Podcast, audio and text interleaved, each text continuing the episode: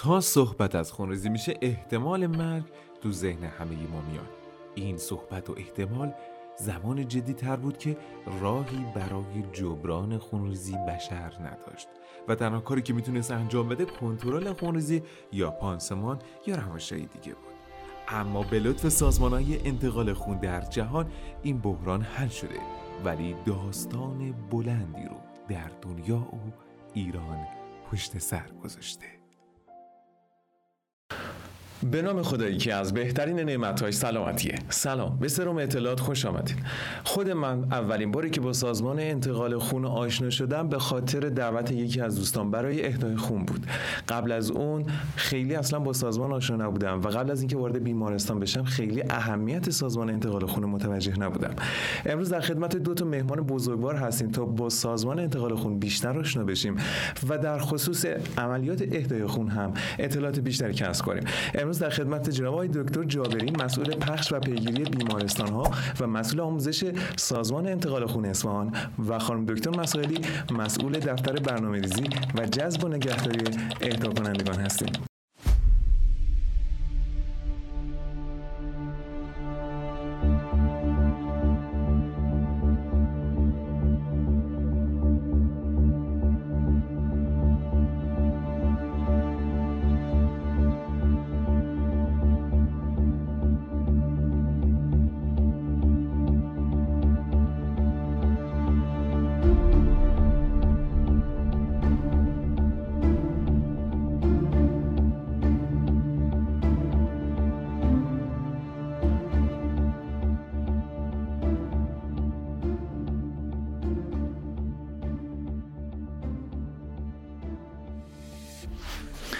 خیلی خوش آمدید به برنامه سروم اطلاع. جناب دکتر اگر که تمایل دارید با شنوندگان و بینندگان سلام داشته باشید. با نام خدا و با عرض سلام خدمت شنوندگان و بینندگان عزیز در خدمتتون هستم. ممنون از شما. سلام دکتر بفرمایید. به نام خدا من هم سلام عرض می‌کنم خدمت شنوندگان و بینندگان عزیز. امیدوارم همه سالم باشن و جزء اهدا کنندگان خون ما قرار بگیرن. خیلی ممنون از شما. آقای دکتر ما در مورد انتقال خون قرار صحبت کنیم. معرفی و تاریخچه انتقال خون در دنیا شاید اتفاقی باشه که ما نیاز داشته باشیم حتی توی کتاب دست نمودش صحبت بشه. ولی خب داخل صحبت هایی که حتی در روزمره یا تلویزیون هم شنیدیم و دیدیم چیزی خیلی دستگیرمون نشده. اگر ممکنه یک تاریخچه در خصوص اینکه از کی بوده کلا از کی بحث اهدای خون مطرح شده بفرمایید. اولین انتقال خونه های نسبتا علمی رو در اوایل قرن 19 میلادی آقای دکتر جیمز بلاندل انجام دادن. ایشون پزشک متخصص زنان و مامایی بودن و انتقال خون رو انجام دادن. البته قبل از ایشون هم اقداماتی در این زمینه انجام شد ولی کارهای ایشون بیشتر مورد قبول بود و اصولی تر بود. این رو باید در نظر بگیریم. چون در اون زمان سیستم گروه خونی شناخته نشده بود بسیاری از انتقال خونهایی که صورت می گرفت با عوارض روبرو می شد تا اینکه در سال 1900 آقای دکتر لندشتاینر سیستم گروه خونی ABO رو کشف کردند که مهمترین سیستم گروه خونی هست و امروزه هم این سیستم گروه خونی در انتقال خون در رأس قرار می‌گیره. و بعد از اینکه این کشف بزرگ صورت گرفت خب انتقال خون خیلی وسعت بیشتری پیدا کرد. انتقال خونهای وسیعتری در سطح دنیا انجام شد. عوارض کاهش پیدا کرد. به خاطر این کشف بزرگی که این مرد انجام داد جایزه نوبل در رشته پزشکی به ایشون اهدا شد و چند سالی هست که تاریخ تولد ایشون روز تولد ایشون رو به عنوان روز بین المللی اهدای خون و روز اهدا کننده خون معرفی میشه و در کشور ما هم روز 24 خرداد رو که همین روز مربوط به تولد این فرد هست ما جشن می‌گیریم و از اهدا کنندگان خون تقدیر به عمل میاد. در کشور خود ما هم سازمان انتقال خون سال 1353 با همت جناب آقای دکتر فریدون علا و سایر عزیزان تأسیس شد. البته باز در ایران هم قبل از این تاریخ ما انتقال خون و اهدای خون رو به صورت محدود داشتیم.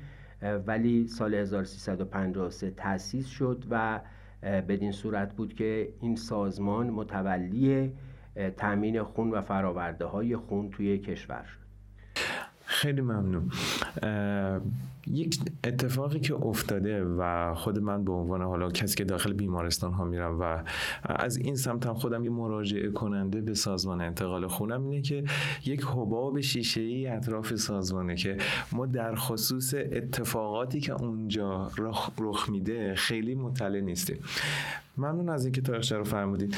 داخل خود سازمان الان چه وظایفی سپرده شده بهشون و چه کارهایی انجام میدن که توی این نظام سلامت ما ازشون استفاده می‌کنیم؟ وظیفه‌ای که سازمان انتقال خون داره تهیه و تأمین خون و فراورده های خون اولا سالم و بعد کافی برای سراسر کشور هست. برای این دو تا هدف یعنی تهیه خون سالم و کافی ما فعالیت می‌کنیم. پایگاه های انتقال خون در سراسر کشور فعالیت می‌کنن و هر روز خون و فراورده های خونی که اهدا میشه رو پی مراحلی وقتی که سلامتش تضمین شد به مراکز درمانی که نیاز به این خون و فراورده های خون دارن ارسال می‌کنیم. خیلی ممنون. بعد یک موضوعی که از سازمان انتقال خون خواه ناخواه با موضوعی درگیر به عنوان اهدا کننده و برای اینکه اهدا کننده در حقیقت با شناختی که از اون وظیفه اهدایش داره آشنا بشه یک وظیفه به سازمان اضافه میشه به عنوان آموزش. خواهم دکتر شما بفرمایید روی کرده آموزش سازمان برای اینکه فرد اهدا کننده در جریان این نقشش قرار بگیره چی بوده؟ ببینید سازمان انتقال خون سعی می‌کنه از طریق رسانه ها اطلاع رسانی بکنه به مردم از طریق آموزش هایی که افراد مراجعه به سازمان می‌کنن اطلاع رسانی بکنه که چه افرادی می‌تونن خون اهدا بکنن شرایط اهدای خون رو دارن و مراکز مختلف رو تأمین بکنه که این افراد دسترسی راحت به سازمان داشته باشن مراجعه بکنن و بعد از اینکه مراجعه کردن دیگه اون وظیفه تو روند اهدای خونه که وظیفه ماست مشخص بکنیم این فرد شرایط اهدا رو داره می‌تونه خون اهدا بکنه. اهدای خون برای خودش یا برای بیماری که می‌خواد این خون بهش تزریق بشه مشکلی ایجاد می‌کنه یا نه. درسته. توی بیمارستان من این سوالی که با بیمار رد و بدل میشه اینه که میگن که اصلا ما چرا باید خون اهدا کنیم؟ این خونی که اهدا می‌کنیم چی میشه؟ وقتی که اهدا شد به کجا میره و بعد برای چه کسانی استفاده میشه؟ میشه یه چرخی از زمان اهدا تا زمان استفاده از فرورده خونی برامون بگین. ببینید خونی که اهدا میشه یه روندی رو به هر حال طی می‌کنه تا از دست خونی که از دست اهدا کننده گرفته میشه تا به دست بیمار ما برسه. اول اینکه فرد به مرکز اهدای خون مراجعه می‌کنه. یه سری اطلاعات اولیه بهش داده میشه. در واقع آگاهی های اولیه بهش داده میشه که چه کسی شرایط اهدای خون رو داره. مثلا از جمله شرایط مهم سن فرد هست که باید 18 سال تمام باشه چون سن قانونی تو کشور ما هست و حد اکثر سن برای اولین اهدا سن 60 ساله. البته افرادی که به صورت مستمر خون اهدا کردن تا سن 65 هم می‌تونن مراجعه بکنن و اهدای خون بکنن. و با کارت ملی حتما فرد باید مراجعه بکنه هویتش مشخص بشه توی سیستم رایانه‌ای سازمان انتقال خون ثبت میشه اطلاعاتش و عکس حتی گرفته میشه از اون فرد. در واقع یه پرونده ای ایجاد میشه برای اون فرد که تو کل کشور این پرونده ثبت شده است.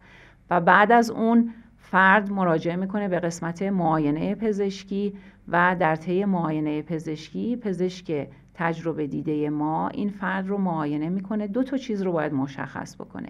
یکی اینکه آیا این اهدای خون برای خود اون فردی که داره خون میده مشکلی ایجاد می‌کنه یا نه.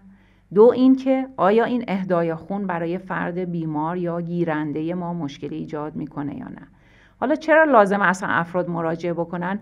چون اون بیمارانی که نیاز به خون دارن هیچ جایگزینی برای اهدای خونشون وجود نداره. توی آزمایشگاه تا به حال چیزی تحت عنوان خون ساخته نشده که بتونیم جایگزینش بکنیم. پس افراد با اون حس نودوستی باید مراجعه بکنن خونشون رو اهدا بکنن. اگر این شرایط کلی رو برای اهدای خون دارن سنشون 18 وزنشون بالای 50 و سلامت کامل داشته باشن. بعد که مراجعه کردن یه سری مطالب رو خود سازمان انتقال خون طی قربالگری که انجام میده مشخص می‌کنه. همینجایی که گفتم پزشک فرد رو معاینه می‌کنه تا یه قربالی انجام بشه. افرادی که شرایط اهدا رو. برای حفظ سلامت خودشون و برای حفظ سلامت بیمار دارن قبول میشن از لحاظ اهدای خون و میرن توی قسمت بعدی که خونگیری هست. اما افرادی که شرایط رو ندارن یا به صورت موقت یا به صورت دائم معاف میشن. و پزشک این توضیح رو براشون میده. مثلا اگر کسی یه کمخونی خفیفی داره براش توضیح داده میشه شما کمخونیت رو درمان بکن مراجعه مجدد بکن. یا اینکه اگر دارویی مصرف می‌کنه که مصرف اون دارو ایجاد اشکال می‌کنه اگر خون بده یا برای خودش یا برای گیرنده بهش میگن این زمان رو حالا هر دارویی یه زمان معافیت داره. این زمان باید طی بشه. بعد از قطع دارو تا بتونید مجدد مراجعه بکنید برای اهدا. اما یه سری افراد هستن که خون دادنشون برای خودشون مشکل ایجاد می‌کنه. مثلا کسی که مشکل قلبی داره به صورت دائم ممکنه لازم بشه معاف بشه از اهدای خون که باز هم پزشک ما این توضیح رو برای این فرد میده که شما به هیچ وجه دیگه از این به بعد مراجعه نکنید برای اهدای خون چون برای سلامت خودتون مشکل ایجاد می‌کنه. یا اینکه یه فردی که سابقه ای از هپاتیت بی یا هپاتیت سی داره یا اچ داره این فرد خونش رو نمی‌تونیم به بیمار تزریق بکنیم. چون به هر حال به این بیماری ها مبتلا شده و این بیماری ها از راه خون منتقل میشه. پس به این فرد هم میگیم دیگه نباید مراجعه بکنی برای اهدای خون. اما افرادی هستن که ممکنه زمانی در معرض ابتلا به بیماری های قرار گرفته باشن اما بعد از گذشته یه مدتی اگر تستشون منفی شده باشه یعنی که مبتلا نشدن می‌تونن خون اهدا بکنن. مثلا اگر کسی هجامت کرده باشه یا تتوی انجام داده باشه بعد از گذشته یک سال می‌تونه مراجعه بکنه. پس همه این توضیحات داده میشه و پزشک اون افرادی که شرایط اهدای خون رو دارن انتخاب می‌کنه و قبول می‌کنه برای اهدای خون. که خب حالا مرحله بعدی تو مرحله خونگیری هست که با اون روش های استاندارد و کیسه های استریل یک بار مصرف و رعایت پروتکل های بهداشتی خونگیری از فرد انجام میشه که 450 سیسی خون گرفته میشه و اون فرد بعد از اون اهدای خون معمولا دچار مشکلی نخواهد شد. اگر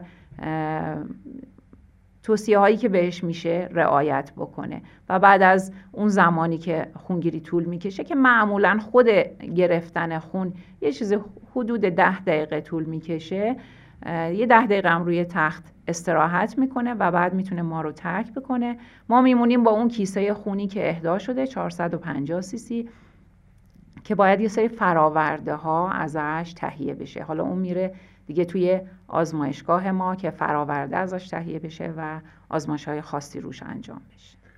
خیلی ممنون. جناب دکتر صحبت که با هم می کردیم فرمودین که از یک زمانی ما یک جهش در تعداد اهدا کننده ها داشتیم. میشه یه خورده این اتفاقی که افتاد و این تعداد اهدا کننده ای که به سازمان در یک برهه اضافه شد و تعدادیشون حالا ما جلوتر در خصوص افرادی که بهشون اهدا کننده مستمر میگیم بیشتر صحبت کنیم. ولی الان من لفظی استفاده می‌کنم. تعداد مستمر اهدا کننده های مستمر که اضافه شد صحبت کنیم بعد از تأسیس سازمان انتقال خون در سال 1353 اهدای خون خیلی محدود بود. اگر منحنی اهدای خون رو ما رسم کنیم می‌بینیم که تعداد اهدا در کل سال تو استان توی کشور خیلی محدود بود. تا قبل از سال 1353 ما نوعی اهدا داشتیم به نام اهدای حرفه‌ای یا پید دونیشن اهدا کنندگانی بودند که پول می‌گرفتن. و در قبال اون پول خون اهدا کردن خب مسلما این خون سالم نبود و خوشبختانه بعد از تأسیس سازمان انتقال خون ما این نوع اهدا رو نداریم. ولی به هر حال اهدای خون خیلی کم بود. با شروع دفاع مقدس همینطوری که همه مردم در همه امور مربوط به دفاع مقدس شرکت کردن در این امر هم وقتی که دیدن نیاز به خون و فراورده های خون زیاد هست در این امر هم شرکت کردند و یه افزایش چشمگیری در اهدای خون ایجاد شد. به طوری که ما اون کمبودهایی که به خاطر خون وجود داشت اینها کم کم برطرف شد. و وقتی که مردم می‌دیدند جانبازان جنگ و مجروحین جنگ نیاز به خون دارن این مراجعه افزایش پیدا می کرد و این دیگه ادامه پیدا کرد. یعنی افرادی که همین الان خیلی از افرادی که خون اهدا می‌کنن افرادی هستن که شاید اهدای اولشون مربوط به دوران دفاع مقدس باشه. بنابراین دفاع مقدس در مورد انتقال خون هم باعث رشد چشمگیر اهدا شد. بله. خیلی ممنون. بعد یه نکته ای که هست اینه که آیا ما اون تعداد اهدا کننده ای که خب اون زمان به سازمان به عنوان اهدا کننده مستمر اضافه شد اولا اگر ممکنه در خصوص این سه مدل اهدا کننده بار اولی با سابقه و مستمری صحبتی کنیم و بفرمایید که آیا توی سالیان بعدش دهه 70 و دهه 80 همچین اتفاقی باز رخ داد یا اینکه نه؟ و ما دیدیم که همون افراد صرفا هستن که به عنوان اهدا کننده مستمر حضور دارن. بعد از اینکه اون اهدا کننده حرفه‌ای حذف شد از سیستم انتقال خون خوشبختانه حذف شد ما یه نوع اهدای دیگه داشتیم به نام اهدای جایگزین یا فامیلی که این نوع اهدا به این صورت بود که وقتی که به یک فردی خون تزریق می‌شد و یا نیاز به یک عمل جراحی داشت و شاید حدس می زدن در طی عمل جراحی نیاز به خون یا فراورده های خون داره اون فرد باید می‌رفت و این خون رو از آشنایانش تأمین می‌کرد کارت خون می آورد خوشبختانه این نوع اهدا هم در دهه 80 1382 سه به بعد آروم آروم حذف شد و ما این رو هم نداریم. الان یکی از برگ های زرین انتقال خون ایران این هست که همه اهدا کنندگان در کشور ما اهدا کنندگان داوطلب هستند. اهدا کنندگانی که با نیت خیرخواهانه و خداپسندانه مراجعه می‌کنند. حالا خود این اهدا کنندگان داوطلب سه نوع هستند. اهدا کننده ای که برای بار اول مراجعه می‌کنه به نام اهدای بار اول گفته میشه. اهدا کننده ای که قبلا خون اهدا کرده ولی در طی یک سال گذشته اهدای خون نداشته که این رو اهدا کننده با سابقه میگن. و اهدا کننده ای که حداقل دو بار در طی سال در طی یک سال خون اهدا بکنه این رو بهش میگن اهدا کننده مستمر. حالا چرا این تقسیم بندی انجام میشه؟ بهترین اهدا همونطور که گفتیم اهدا کننده مستمره.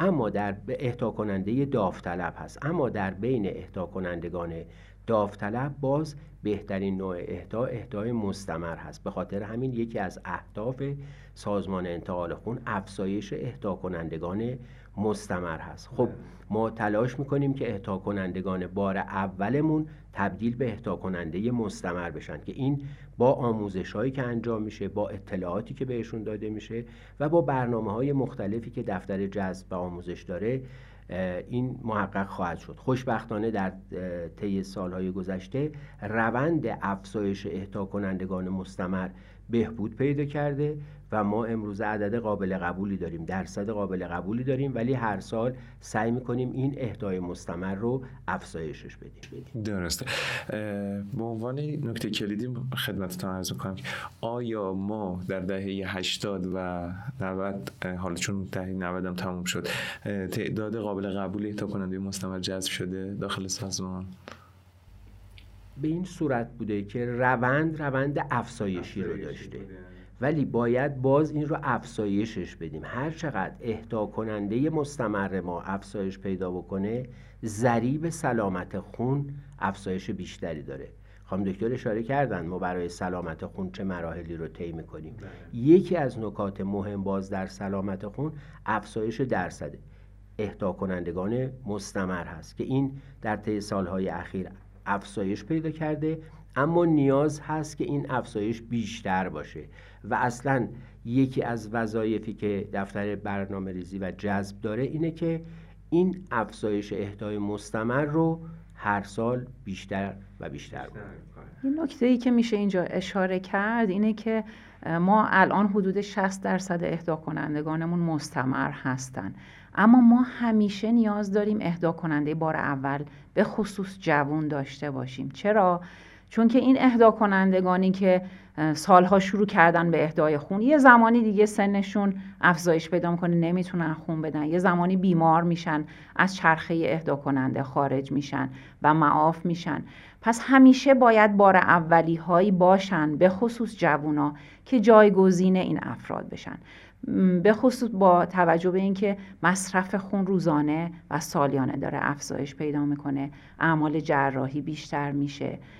دنیا صنعتی تر میشه و سوانه بیشتر میشه. بله. پس مصرف خون ما رو به افزایش داریم. از اون طرف اگر ما همین اهدا کنندگان مستمرمون رو حفظ بکنیم در آینده دچار مشکل میشیم. پس باید جوانها رو بیارن به اهدای خون تا بتونیم اون تأمین خون کافی و لازم رو داشته باشیم. همون هدف اولیه‌ای که مطرح کردیم سازمان انتقال خون. هدفش تهیه و توزیع خون سالم و کافی هست. و اگر جوانها این کار این اقدام رو انجام ندن و با آگاهی این اقدام رو انجام ندن در آینده ممکنه دچار مشکل بشیم. خب دکتر داخل سازمان انتقال خون تنها اهدای خون انجام میشه یا اهدای فراورده خونی دیگه هم اتفاق میفته و آیا افراد بار اول می‌تونن از اهدای فراورده دیگه شروع کنن یا بعد ابتدا از اهدای خون شروع کنن؟ بله. از روش های نوینی که وجود داره اهدای پلاسما یا اهدای پلاکت هست که خوشبختانه در ایران هم سال هاست که این کار داره. همزمان با کشورهای پیشرفته انجام میشه. دستگاه هایی وارد شده که به جای اینکه فرد بیاد یک کیسه 450 سیسی خون اهدا بکنه و بعد بره فراورده هاش جدا بشه در همون زمان اهدای خون اون جزء خون رو ازش جدا می‌کنه. یعنی سوزنش مثل همون سوزن کیسه قبلیه کیسه هاش یک بار مصرف هست. اما توی کیسه ها فیلترهایی داره که توی دستگاه نصب میشه و خون وارد اون سیستم میشه. اون قسمتی که مورد نظر ماست مثل پلاسما یا پلاکت. جدا میشه وارد کیسه میشه و بقیه خون یعنی گلوبول های قرمز به فرد برگردونده میشه. یه مقدار پروسش طولانی تره. من گفتم برای اهدای یک واحد خون ده دقیقه شاید سوزن توی دست فرد قرار می‌گیره. اما برای اهدای پلاکت یا پلاسما ممکنه این روند نیم ساعت تا چل دقیقه تا 50 دقیقه طول بکشه. اما حسنش اینه که این فراورده های نوین برای یک سری از بیماران خیلی اهمیت داره برای درمانشون. یعنی ما از همون کیسه خون اهدایی هم پلاکت تهیه می کنیم اما یک بیماری که سیستم ایمنی ضعیفی داره وقتی می‌خواد پلاکت دریافت بکنه باید پنج نفر یا شیش نفر کیسه های خون رو اهدا کرده باشن در همون روز. پلاکتشون جدا بشه و از این پنج یا شیش نفر پلاکت بره برای یک بیمار تزریق بشه. اما بیماری که سیستم ایمنی ضعیفه بهتره از یک فرد خون بگیره یا فراورده بگیره. پس ما میایم با این کار پلاکت رو از یک نفر می‌گیریم 300 سی سی پلاکت گرفته میشه و به یک بیمار تزریق میشه. حسنش اینه که عوارضش برای بیمار خیلی کمتر هست و روش خیلی پیشرفته و بهتری هست. ما خیلی جوونایی داریم که داوطلب هستن برای این کار. اسمشون رو پیش ما ثبت کردن. می‌تونن در اولین اهدا هم این کار رو انجام بدن. اما برای آشنا شدن با روند بهتره بار اول خون اهدا بکنن و در سریای بعد اگه دوست داشتن می‌تونن اسمشون رو تو لیست اهدای پلاکت ثبت بکنن و ما بر اساس نیاز بیمارستان ها باشون هماهنگ می‌کنیم مراجعه می‌کنن و اهدای پلاکتشون رو انجام میدن. تفاوتش اینه که شما در اهدای خون یک مرد می‌تونه تا سالی چهار بار خون اهدا بکنه یک خانم می‌تونه تا سالی سه بار خون اهدا بکنه. برای اهدای پلاسما یا پلاکت هر فردی می‌تونه تا سالی 24 بار این کار رو انجام بده. در ارتباط با این بحثی که خانم دکتر اشاره کردن این روش رو اصطلاحا بهش میگن روش فرزیس. بله. در روش فرزیس ما جزئی از خون رو می‌گیریم. خود لغت فرزیس به معنای جداسازی هست. خون وارد دستگاه فرزیس میشه همونطور که اشاره کردن. جزئیش که مد نظر جدا میشه و مابقی به فرد برگردونده میشه. حالا اگر این جزء جدا شده پلاکت بود فرایندمون میشه plateletpheresis اگه پلاسما بود پلاسما فرزیس اگر گلوبول قرمز بود اریتروفرزیس خب امروزه این روش داره کم کم جایگزین اون روش اهدای خون کامل میشه. و به خصوص در مورد پلاکت مهمترین حسنش اینه که اون مواجهه بیمار رو با اهدا کنندگان زیاد کاهش میده. اکسپوژر با دونورهای مختلف رو کاهش میده. همطور که اشاره کردن بعضی از بیماران نیاز به تزریق مکرر پلاکت دارن. یه مشکلی که چه بیمار چه پزشک معالجش و چه سازمان انتقال خون. با این بیمارانی که به طور مکرر پلاکت تزریق می‌کنن مقاومت پلاکتیه. یعنی بیمار بعد از مدتی مقاومت پیدا می‌کنه از نظر HLA و آلو آنتیبادی اصطلاحا از نظر علمی می‌سازه و همین باعث میشه تا پلاکت در عین حال که بهش تزریق میشه مفید نباشه. و سطح پلاکتش رو افزایش نده. حالا دلیل مهمترین دلیلش اینه که از افراد مختلف پلاکت گرفته آنتیبادی بر علیه اچ های مختلف ساخته. سیستم بله. و همین امر می... اصلا سطح پلاکت افزایش پیدا نمی‌کنه. حالا وقتی که ما از پلاکت یک نفر استفاده بکنیم به جای اینکه از 6 تا 7 تا یا 5 نفر استفاده بکنیم این اتفاق دیرتر میفته در ضمن در روش پلاکت فرزیس می‌تونیم پلاکت با اچ مشابه رو برای فرد تهیه بکنیم که اینجا دیگه اون آرزه حتی خیلی احتمالش دیگه خیلی کم میشه. جالبه بدونیم یک خونه هزار صدا البته این صدا ربطی به مزاج نداره مربوط به هزار تا کاری که قرار خون انجام بده. حالا بیماری ها یا هایی که در بدن مرتبط با خون هست ممکنه مرتبط با یک یا چند بخش خون ما باشه. پس سازمان انتقال خون دقیقا با روش های پیشرفته اون چیزی که نیاز ماست رو آماده می‌کنه. ولی این مجیزگویی کسی رو قانع نمی‌کنه. بریم که کامل بشنویم دربارش های دکتر صحبت از فرآورده های خونی شد. تصور خیلی ها اینه که وقتی که یک کیسه خون تهیه میشه از یک فرد داخل بیمارستان به همین شکل برای بیماران استفاده میشه. اگه میشه بفرمایید که منظور از فرآورده های خونی چیه؟ بله. همطور که اشاره شد یک روش ما داریم به نام روش فرزیس که جزئی از خون اهدا میشه. اما روش معمول اهدای خون اهدای خون کامل هست. یعنی فرد 450 سی خون کامل اهدا می‌کنه. راهکار اصولی اینه که ما بیایم قسمت های مختلف این خون رو از هم جدا بکنیم حالا حسنش چیه؟ حسنش اینه که از یک واحد خون کامل چند واحد فراورده تهیه میشه و حسن دیگرش هم اینه که هر بیماری اون جزئی از خون رو که مورد نیازش هست بهش داده میشه مثلا بیماری که پلاکت نیاز داره پلاکت بهش داده میشه. اگر پلاسما می‌خواد پلاسما. و اگر گلوبول قرمز می‌خواد گلوبول قرمز. به همین دلیل توی سازمان انتقال خون بخشی رو داریم به نام بخش تولید فراورده. وقتی که خون اهدا میشه خون کامل و مراحل کنترلش انجام میشه ابتدا گلوبول قرمز جدا میشه پلاسما جدا میشه از اون پلاسما پلاکت جدا میشه. ممکنه کرایو جدا بشه و به طور کلی ما سه دسته فراورده توی سازمان داریم. فراورده هایی که مربوط به فراورده های RBC هست که می‌تونه همون RBC یا گلوبول قرمز معمولی باشه. باز خود این RBC بر اساس شرایط بیمار ممکنه یک فرایند اضافه تری روش انجام بشه.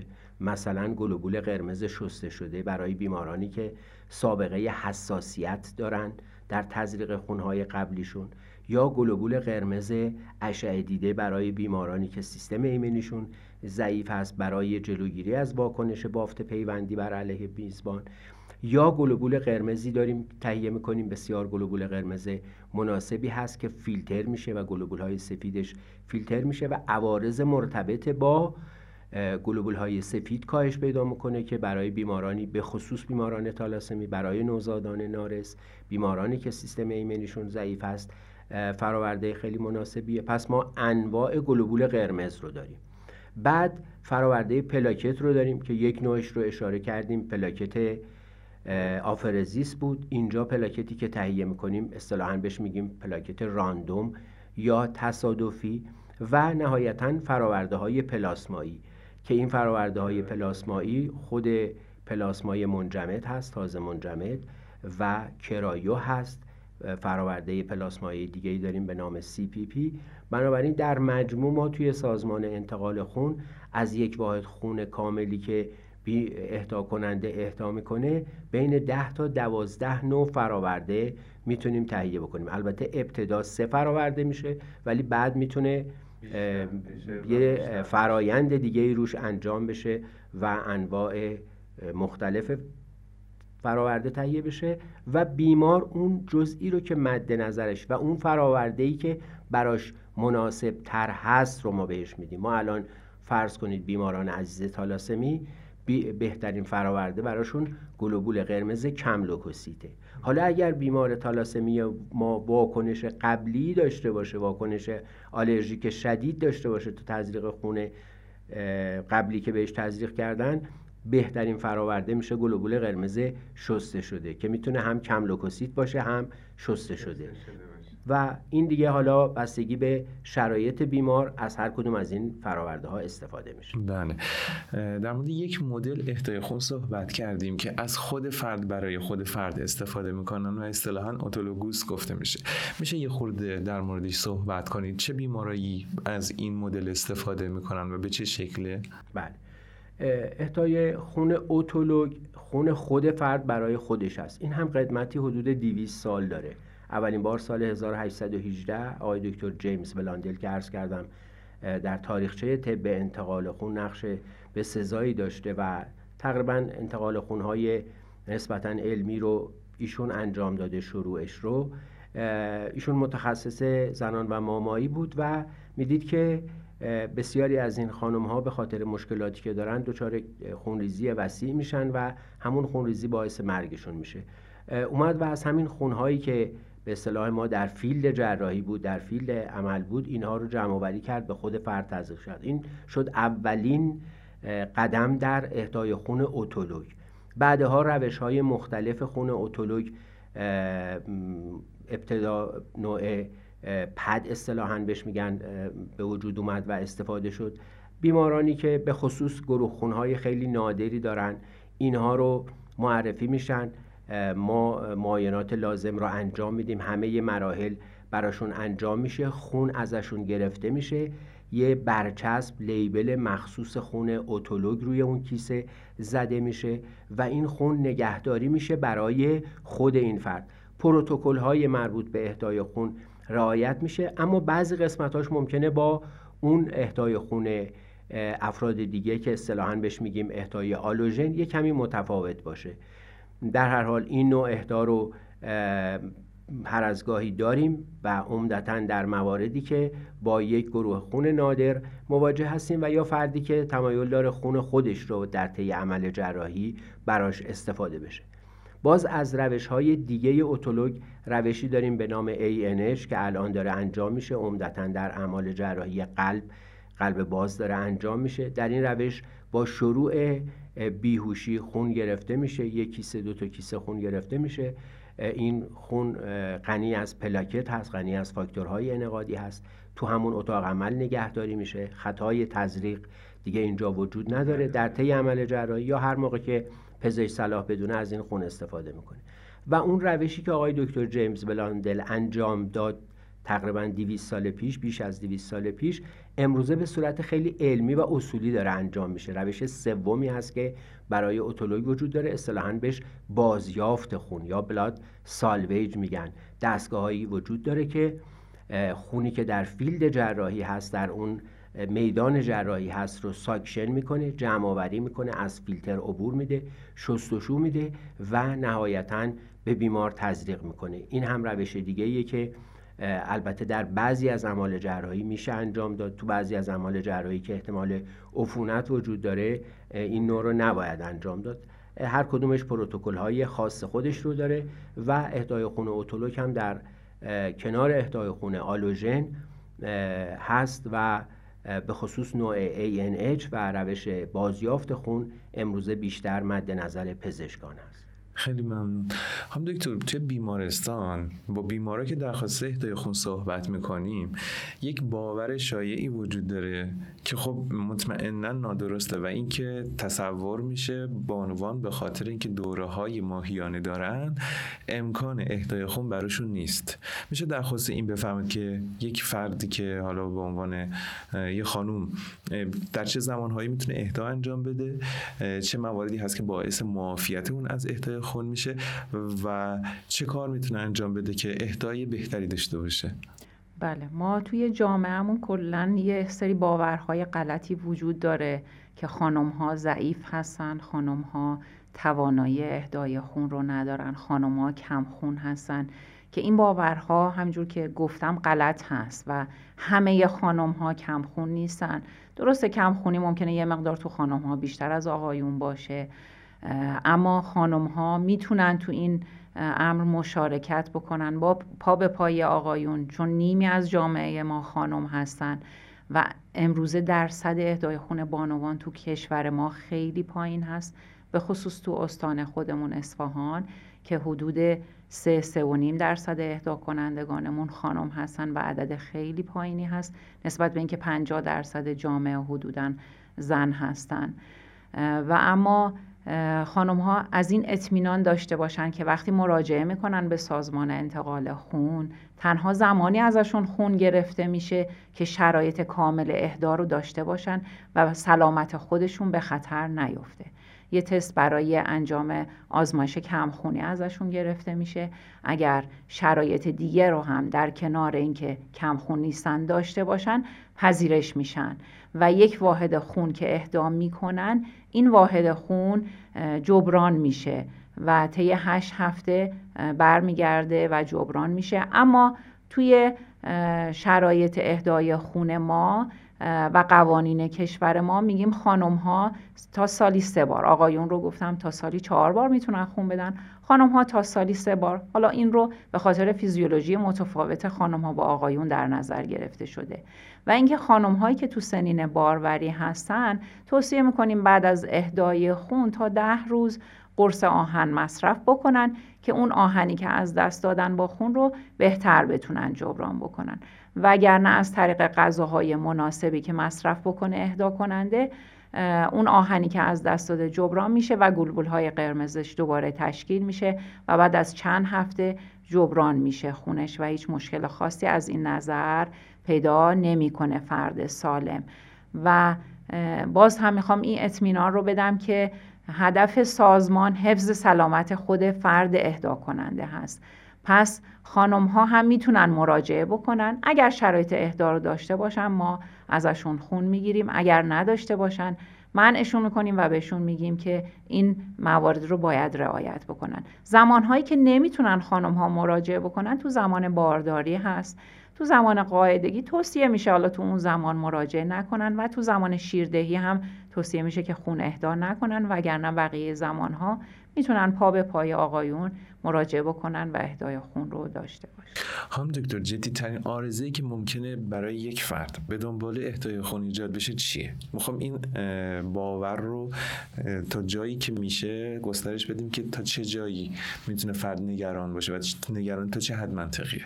بله ببینید اگر فرد اون شرایطی که رو سازمان توصیه می‌کنه بهش رعایت بکنه اینکه ناشتا مراجعه نکنه یه چند ساعتی حداقل قبل از مراجعه به سازمان یه غذایی میل کرده باشه برعکس اینکه برای آزمایش ناشتا میرن نه برای اهدای خون حتما باید یه چیزی میل کرده باشن و شب خواب خوبی داشته باشن. و مراجعه بکنن برای اهدا. و قبل از اهدا ما توصیه می‌کنیم یک دو لیوان آب مصرف بکنن. معمولا دچار هیچ آرزه ای نمیشن. و اون استراحته که گفتم ده تا 15 دقیقه بعد از اهدای خون باید روی تخت دراز عجله نکنن برای بلند شدن. حالا شما که ده دقیقه صرف کردین برای اهدا ده 15 دقیقه هم برای استراحت بعدش صرف بکنن. و بعد با نوشیدن مایعات بعد از اهدای خون اون حجم خونی که از دست دادن رو جبران بکنن معمولا دچار هیچ آرزه ای نمیشن. اما توی درصد خیلی کمی از افراد ممکنه یه واکنش هایی که بهش میگیم واکنش های واگال اتفاق بیفته. ممکنه به خصوص تو کسایی که بار اول میان به خاطر استراب بار اولی که دارن این واکنش ایجاد بشه. که باز میگم اون توصیه به مصرف آب که قبلش می‌کنیم این واکنش رو کاهش میده. توصیه به استراحتی که بعد از اهدای خون می‌کنیم این واکنش رو احتمال بروزش رو که حالا تعداد مواردش هم کم هست کاهش میده و اون واکنش یه چیز خیلی موقت هست که رخ میده و بعدش هم با استراحت بهبود پیدا می‌کنه و هیچ آرزه طولانی مدتی برای فرد ایجاد نمی‌کنه. و اون شرایطی که گفتیم اگر رعایت بشه توی اهدای خون و انتخاب اهدا کننده فرد می‌تونه حتی به صورت مستمر مراجعه بکنه و اهدای خونش رو انجام بده. خیلی ممنون. یه صحبتی شد. گفتیم که هر بار در اهدا 450 سی سی خون از فرد دریافت میشه که در 8 هفته جبران میشه. نیاز به استفاده از مکمل یا رژیم غذایی خاصی برای جبران خوب این خونی که فرد از دست داده هست؟ ما توصیه می‌کنیم از موادی که آهن داره مصرف بکنن افراد. البته یه سری عادتهای بد ما هم هست که جذب آهن رو توی بدن کم می‌کنه. توصیه می‌کنیم مثلا افراد حالا به طور کلی تو جامعه حالا به خصوص اهدا کنندگان بعد از مصرف غذاها غذاهایی که به خصوص گوشت داره توش که منبع غنی از آهن هست چای مصرف نکنن فاصله بندازن مصرف چایشون رو که جذب آهنشون خوب باشه. توی رژیم غذایی معمول ما مواد غذایی که آهن داره وجود داره. اگر همونها رو مصرف بکنن این آهن جبران میشه طی هشت هفته. البته ما توی سازمان انتقال خون ایران یه مقدار حالا با توجه به تفاوت‌های فرهنگ غذایی که وجود داره با شاید کشورهای اروپایی یه مقدار فاصله اهدا رو بیشتر از هشت هفته قرار دادیم و میگیم که آقایون تا سالی چهار بار یعنی هر سه ماه یک بار می‌تونن مراجعه بکنن و زودتر از این اصلا اگم مراجعه بکنن ما ازشون خون نمی‌گیریم. و خانم ها چهار ماه به خاطر همینه که کامل مطمئن بشیم جبران شده و برگشته. از نظر حجمش 450 سیسی که اهدا میشه طی 24 ساعت جبران میشه و برمیگرده حجمش با مصرف مایعات. از نظر اون سلول ها طی 3 تا 4 هفته گلبول های قرمزشون برمیگرده و اون ذخایر آهنشون بعد از 8 هفته از نظر علمی برگشته با مصرف غذاهایی که غنی از آهن باشه. بله. سلامت خونی که به بیمار ما در بیمارستان تزریق میشه قطعا یکی از مهمترین قسمت های این پروسه خواهد بود. حتی الان وقتی می‌خوان فلش رو به کامپیوتر وصل کنن قبلش یه اسکن انجام میدن. برای همین سازمان انتقال خون در طول سالیان پیش تا کنون خون رو از جوانب مختلف مورد آزمایش قرار میدن و از اون جالبتر برای افزایش بهرهوری توضیع مبتنی بر نیازهای کشور رو انجام میدن. نمی‌دونستیم ما هم نمی‌دونستیم بریم صحبتش رو دنبال کنیم.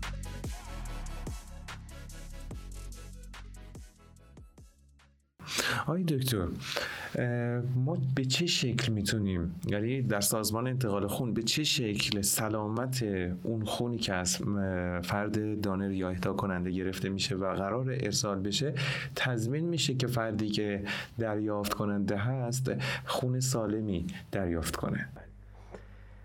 تصور بر اینه که شاید آزمایش بتونه سلامت خون رو تضمین بکنه.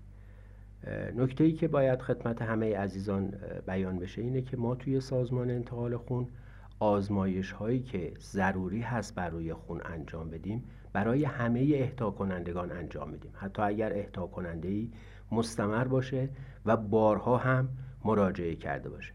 اما برای سلامت خون از زمانی که اهدا کننده وارد سازمان انتقال خون میشه اقداماتی صورت می‌گیره که این سلامت رو تضمین می‌کنه بله. ابتدا آگاهی های اولیه‌ای که به صورت پیام انتقال خون هست بروشورهایی که وجود داره ثبت نامی که میشه با اون کارت ملی مشخص اینا همه دلایلیه که میره به سمت سلامت بالاتر خون بعد وقتی که فرد پذیرش شد توسط پزشک همینطور که اشاره کردن پزشک که دوره معاینه و مشاوره رو گذاشته گذرونده توسط این فرد معاینه میشه مشاوره میشه در ارتباط با رفتارهای پرخطری که ممکنه فرد داشته باشه. بعد از معاینه اگر از صد معاینه هم رد بشه بحثی به نام خود حسبی محرمانه رو داریم. اینها همه تضمین کننده سلامت خون هست کنترل کیفی رو داریم و نهایتا آزمایشات. آزمایشاتی که بر روی خونها انجام میشه مربوط به بیماری هایی هست که می‌تونه از طریق خون و فراورده های خون انتقال پیدا بکنه. این آزمایشات آزمایش مربوط به HIV هست همون بیماری ایدز هست هم آنتیژنش بررسی میشه هم آنتیبادیش بررسی میشه. آزمایش مربوط به هپاتیت C هست که جدیدترین آزمایشاتی که در دنیا وجود داره داره بر روی خونها انجام میشه. آزمایش مربوط به هپاتیت B هست که انجام میشه و آزمایش سیفلیس. علاوه بر اینها در بعضی از مناطق ممکنه آزمایشات اضافه تری هم انجام بشه. به طور مثال در استانهای خراسان آزمایش HTLV رو هم بر روی خونها انجام میشه. یا توی کشور ممکنه بیماری وجود داشته باشه که علاوه بر اون آزمایشات معمول اون آزمایش هم انجام بشه. فقط نکته ای که من خدمت عزیزان می‌خوام عرض بکنم اینه که به سوالات باید به درستی پاسخ بدن. چرا که سوالی که پزشک ما می‌پرسه فرض کنید در مورد مسافرت به یک منطقه. هر سال از طرف وزارت بهداشت مناطقی که در کشورمون در دنیا آندمیک هستن از نظر مالاریا به ما اعلام میشه. ما سوال می‌کنیم از اهدا کننده که آیا به این مناطق مسافرت کرده یا نه؟ و اگر مسافرت کرده باشه فرد رو برای مدتی از اهدای خون معاف می‌کنیم. چرا ما آزمایش مالاریا بر روی خون انجام نمیدیم؟ اما همین سوالی که می‌پرسیم باعث میشه تا سلامت خون تضمین بشه. یا وقتی که راجب رفتارهای پرخطر یا پروسیجرهای خود پزشکی یا رفتارهایی مثل تتو می‌پرسیم در صورتی که جوابی که فرد میده این باشه که بله من تتو انجام دادم این پروسیجر رو انجام دادم برای یک مدتی که اون هم بر اساس قوانین انتقال خون و برگرفته از قوانین بین المللی هست فرد از اهدا معاف میشه و همه اینها تضمین کننده سلامت خون هست. بله. حالا در خواست تدوینات جلوتر صحبت می‌کنیم. یک واژه ما شنیدیم که خیلی شاید برای شننده هم آشنا نباشه. شبکه ملی خونرسانی. منظور شبکه ملی خونرسانی چیه و چه وظیفه ای رو انجام هدف کلی سازمان انتقال خون همطور که عرض کردم خدمتتون تأمین خون و فراورده های خون سالم و کافی هست. حالا اینجا هدف خیلی وسیع دیده میشه. ما می‌خوایم در سراسر کشور هیچ بیماری بدون خون و فراورده های خون نمونه. هیچ عمل جراحی به خاطر کمبود خون و فراورده های خون لغو نشه. از طرفی فراورده های خون تأمین میشه ممکنه اوت بشه زایع بشه. این رو هم باید حالا نمیگیم صفر ولی به حداقل برسونیم. پس با این دوتا هدف تأمین همه خون و فراورده های خون در سراسر کشور و جلوگیری از ضایعات خون ما یه شبکه ملی خون رسانی رو داریم. به حال در بعضی از مناطق ممکنه اهدای خون در بعضی از مواقع کمتر یا بیشتر بشه. به خاطر همین استانهایی هستند که اینها معین استانهای دیگه هستند. به طور مثال استان اصفهان معین استان سیستان و بلوچستان هست. هر موقع که با کمبود مواجه بشن به ما اعلام می‌کنن و ما اون مقدار خون مورد نیاز رو براشون میفرستیم. و یا پایگاه های تابعه خود ما. ما پایگاه هایی در استان اصفهان داریم که مربوط به خود انتقال خون اصفهان هست. خب اینا ممکنه در مواقعی از سال مقدار خونی که می‌گیرن بیشتر از نیاز بیمارستان های تابعشون باشه. اینها رو ارسال می‌کنن برای اصفهان برای اینکه جلوی ضایعات گرفته بشه و اصفهان هم از اون خون و فراورده ها استفاده یک موضوعی توی صحبتاتون مطرح شد که به نظرم خوبه که بهش اشاره کنیم. آیا مدت زمان محدودی برای استفاده از فرورده خونی است؟ و با توجه به این آیا اون رویدادهایی که دعوت به حضور همگانی برای اهدای خون می‌کنن خوب تلقی میشه یا بد؟ بد وقتی که خون توی بدن انسان هست با اون دمای معمول نرم بدن انسان که حالا 36 توی این رنج هست خب هر هر کدوم از سلول های خون یه عمقی دارن. به طور مثال گلوبول قرمز به طور متوسط 100 ولی وقتی که خون رو ما به طور کامل از اهدا کننده می‌گیریم عرض کردم خدمتتون. قسمت های مختلف جدا میشه. حالا وقتی که قسمت های مختلف جدا میشه بر اساس نوع اون فراورده در شرایط خاص در تجهیز خاص در دمای خاص و برای مدت زمان خاصی نگهداری میشه به طور مثال وقتی که ما پلاکت تهیه می‌کنیم چه از روش فرزیس پلاکت فرزیس تهیه بکنیم چه روش راندوم که از خون کامل تهیه بکنیم باید در دمای 20 و 24 درجه نگهداری بکنیم. و طول مدت زمان نگهداریش هم سه روز و در شرایطی نهایتا پنج روز هست. گلوبول قرمز رو وقتی که تهیه می‌کنیم 35 روز می‌تونیم نگهداری بکنیم. انواع گلوبول قرمزی داریم که ممکنه تاریخ غذای کوتاهتر و یا نوعی داریم که تا 42 روز هم میشه نگهداری کرد. پلاسما و فراورده های پلاسمایی رو به مدت یک سال و حتی بیشتر ما می‌تونیم نگهداری بکنیم. بنابراین می‌بینید که هر فراورده وقتی که دیگه تهیه شد طول مدت زمان نگهداریش متفاوته. از فراورده پلاکت که چند روزه تا فراورده پلاسمایی که ما در دمایی که نگهداری می‌کنیم مثلا منهای سی تا دو سال می‌تونیم نگهداری بکنیم. خیلی متفاوت هست. هم شرایط نگهداریش متفاوت دمای نگهداریش عرض کردم پلاکت در دمای 20 و 24 درجه نگهداری میشه. گلوبول قرمز در دمای 2 تا 6 درجه نگهداری میشه. پس تجهیزش به نام یخچال مخصوص بانک خون هست. پلاسما باید در فریزر منفی 20 و با دمای پایینتر اگر پایینتر باشه. خیلی مناسب تره و طول مدت زمان نگهداریش بیشتر میشه. نگهداری میشه. در خصوص اون رویدادهایی که دعوت می‌کنن مثلا تعداد زیادی برای اهدای خون مراجعه کنن با توجه به این عمر محدود چقدر می‌تونه موثر بله. اصلا هدف سازمان و اینکه چرا همیشه سازمان فعالیتش مستمر ادامه داره حتی در شرایط خاص. ببینید کرونا وجود داره. توصیه میشه که افراد حتی الامکان از خونه خارج نشن ولی سازمان فعالیتش رو هر روز انجام میده. و باید انجام بده. به خاطر اینکه ما هر روز نیاز به پلاکت داریم. هر روز نیاز به گلوبول قرمز داریم.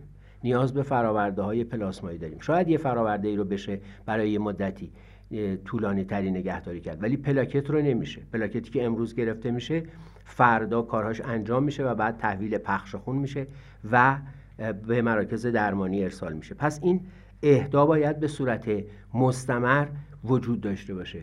من همینجا از این فرصت استفاده می کنم با توجه به این شرایط بیماری کووید 19 در بعضی از مواقع به خصوص وقتی که بیماری شدت بیشتری پیدا می‌کنه مثل الان مراجعه کننده ممکنه کم باشه. این اطمینان رو به همه عزیزان داده میشه که توی سازمان انتقال خون ما همه پروتکل های مربوط به جلوگیری از این بیماری رو رعایت می‌کنیم فاصله فیزیکی و سایر پروتکل ها رو چرا که نیاز داریم به خون و همطور که اشاره میشه و توصیه که مقامات بهداشتی می‌کنن اینه که میگن از خونه خارج نشه مگر برای مواقع ضروری و کارهای ضروری. یکی از کارهای ضروری اهدای خون هست که باید به طور مستمر انجام بشه. آقای دکتر اگر که یک روزی اهدا کننده ها به تعداد کافی نباشن یا ما فراورده کافی نداشته باشیم در سطح کشور چه خطراتی ممکنه به وجود بیاد؟ من فکر کنم اگر این سوال رو با این سوال جواب بدیم که چه بیمارانی از خون و فراورده های خون استفاده می کنند بینندگان و شنوندگان به جواب اون سوال می‌رسند ما خون و فراورده های خون رو برای چه کسانی استفاده می‌کنیم؟ یک دسته بیمار داریم که حیاتشون وابسته به خون هست. یعنی به طور مستمر نیاز به خون و فراورده های خون دارن. نمونه بارزش بیماران عزیز تالاسمی هستند که اینها نیاز دارن که حالا بر اساس شدت بیماریشون هر چند هفته یک بار گلوبول قرمز که همطور که عرض کردم گلوبول قرمز شسته شده گلوبول قرمز کم استفاده بکنن. یا بیمارانی داریم که اختلالات انعقادی دارن. حالا مربوط به فاکتورهای انعقادی هست که از پلاسما و فراورده های پلاسمایی باید استفاده بکنن یا مربوط به پلاکت هست این اختلال انعقادیشون هست و باید از اون پلاکت استفاده بکنن. دسته دوم بیمارانی رو ما داریم که یک عمل جراحی دارن. خوشبختانه امروزه اعمال جراحی پیشرفته‌ای در سطح شهر و استان و کشور داره انجام میشه. نمونهش اعمال جراحی قلب باز هست. اعمال جراحی که یک روز برای انجامش می‌رفتن به کشورهای خارج مراجعه می‌کردن. الان خوشبختانه همینجا انجام میشه. خب یه جراح تا زمانی که اطمینان نداشته باشه که پلاکت هست گلوبول قرمز هست پلاسما هست اگر این اطمینان وجود نداشته باشه هیچ وقت بیمارش رو اتاق عمل نمی‌بره. در کنار اینها خب ما حوادث داریم. سوانه رو داریم که هر از گاهی پیش میاد و به خصوص حوادث رانندگی توی کشور ما دیگه همه می‌دونن نسبتا بالا هست. اینها هم نیاز به خون و فراورده های خون داره. پس اگر خون و فراورده های خون نباشه و یا کم باشه این بیمارانی که راجع بهش صحبت کردیم خون و فراورده ها بهشون نمی‌رسه. در کنار اینها خانم های در دوران بارداری هست به دنبال زایمان هست. نوزادانی که به دنیا میان نیاز به خون دارن. و اگر این خون و فراورده های خون به اندازه کافی نباشه من اولم عرض کردم سالم و کافی. اول سلامتش رو ما با اقداماتی که توی سازمان انتقال خون بر اساس استانداردهای بین المللی انجام میدیم تضمین می‌کنیم و سعی می‌کنیم تضمین بکنیم. و دوم اون کافی بودنش با احداست بله. که به اندازه کافی باشه تا این بیمارانی که عرض کردم به فراورده های خون برسن و با مشکلی مواجه نه اونها مشکلی داشته باشن نه پزشکشون و نه سازمان انتقال و مهم اینه که حیاتیه براشون حیاتیه بله. یه عمل جراحی قلب باز یه عمل اورژانس که پیش میاد. حالا در هر تخصصی اگر این تخصص فرض کنید بیماری به این دلیل مراجعه کرده که در اثر یک حادثه تحالش دچار پارگی شده کبدش دچار پارگی شده. ما مواردی داریم که عمل جراحی قلب حالت اورژانس پیدا می‌کنه و نیاز به حجم خیلی بالایی خون هست. یا بیمار تالاسمی اگر خون نه اینکه بهش نرسه با تاخیر برسه شما می‌بینید که دچار اختلالاتی مثل تغییر شکل استخوانی و مشکلاتی از این دست میشه. نوزادان خب خون بهشون نرسه با مشکل مواجه میشن. خانم ها در سنین باروری اگر خون بهشون نرسه خون ریزی هایی که اصطلاحا بهش میگیم پست پارتوم هموریج اینها می‌تونه حیاتشون رو تهدید بکنه و مشکلات عدیده ای رو به وجود بیاره. خیلی ممنون از شما خانم دکتر اگر که فرد اهدا کننده به دنبال یه راه ارتباطی باشه که بتونه دقیق تر زمان اهداش رو مشخص کنه و زمان مناسبی رو هم زمان انتخاب کنه در کنارش اون فرصتی که باید در خود سازمان یا مرکزه که از فرد, از فرد اهدا کننده خون می‌گیرن کمتر انتظار بکشه روشی وجود داره؟ بله. برای ارتباط با سازمان یه سایت انتقال خون ایران هست ibto.ir و خب هر استانی هم سایت مخصوص به خودش رو داره که اصفهان ebto.ir هست که زیر همون ibto.ir می‌تونن وارد اون سایت ها بشن. و یک تمهیدی رو در چند سال اخیر دیده سازمان که افرادی که فرصت ندارن و شاید نتونن تو زمانهایی که مراجعه می‌کنن و مرکز شلوغ هست. می‌خوان زمانی که مراجعه می‌کنن طبق اون زمانبندی تعیین شده از قبل خون گرفته بشه ازشون می‌تونن تو همین سایت نوبت دهی دات آی آر رو واردش بشن و اون زمان مورد نظر خودشون رو انتخاب بکنن که زمان رو دقیقا به ساعت و روز نشون میده در طول زمانهایی که هر مرکزی فعاله. مثلا توی اصفهان مرکز خاجو جدا برنامه ریزی داره مراکز دیگه جدا. تو اون مرکز وارد میشن و اون زمان مناسب برای خودشون رو انتخاب می‌کنن. و یه پیامکی به دنبال اون براشون میاد یه کد رهگیری داره. با اون کد رهگیری به مرکز در اون ساعت مراجعه می‌کنن ارائه می‌کنن به پذیرش و همون زمان پذیرش خواهند شد. خیلی ممنون. ممنون از اینکه توی این برنامه همراه ما بودین. خیلی دوست دارم که از هر دو عزیز دغدغه‌شون رو به عنوان فرد فعال در حوزه انتقال خون و اهدای افراد بشنوم و ببینیم که چه کمکی ما می‌تونیم بکنیم. در خدمت شما. یکی از مشکلاتی که جامعه بشری داره و کشور ما هم از این قاعده مستثنا نیست پیر شدن جامعه هست. وقتی که جامعه پیر میشه دو تا چالش رو برای انتقال خون ایجاد می‌کنه. اولا اهدای خون کاهش پیدا می‌کنه چون ما یه محدوده سنی داریم. محدوده سنی 18 مثلا تا 60 سال تا نهایتا 65 سال. دوم اینکه وقتی که جامعه پیر میشه خب سن افزایش پیدا می‌کنه بیماری ها بیشتر میشه. به طبع اون مصرف خون افزایش پیدا می‌کنه. پس این دوتا چالش رو به وجود میاره. به خاطر همین ما باید اهدای خون رو افزایش بدیم. درصد افرادی که خون اهدا می‌کنن به نسبت درصد افرادی که در سن اهدا هستند خیلی کم هست. این درصد باید افزایش پیدا بکنه و صحبتی هم که من با همکاران پزشک خودم دارم اینه که مصرف خون و فراورده های خونی رو از بود دیگه بهش نگاه بکنیم و به صورت بهینه مصرف بشه اصولی مصرف بشه. پس هم افزایش اهدا باید صورت بگیره تا کمبودها اگر در آینده قرار باش مواجه بشیم. از بین بره از اون طرف هم مصرفش اصولی تر و علمی تر انجام بشه. خیلی ممنون از شما. بفرمایید خوندید. و دقدقه ای که من باید اضافه بکنم با توجه به آمارهایی که داریم اهدای خون بانوان درصدش افزایش پیدا بکنه و اهدای خون جوانان. و جوانان ما خیلی بیشتر از این باید مشارکت بکنن و تأمین آینده خون کشور رو انجام بدن. خیلی ممنون از هر دو بزرگوار ممنون از اینکه همراه ما تو این برنامه بودین. من با افتخار این مسئولیت دارم از سمت دفتر برنامه ریزی که دعوت کنم از شنوندگان و بینندگان این برنامه که اگر پیشنهاد یا نظری دارن که باعث ارتباط بهتر اهدا کننده و با سازمان انتقال خونه با ما و روش هایی که در description برنامه هست در میون بذارن. ممنون از شما. خدا نگهدار. خدا نگهدار شما. خدا نگهدار شما. موفق باشید.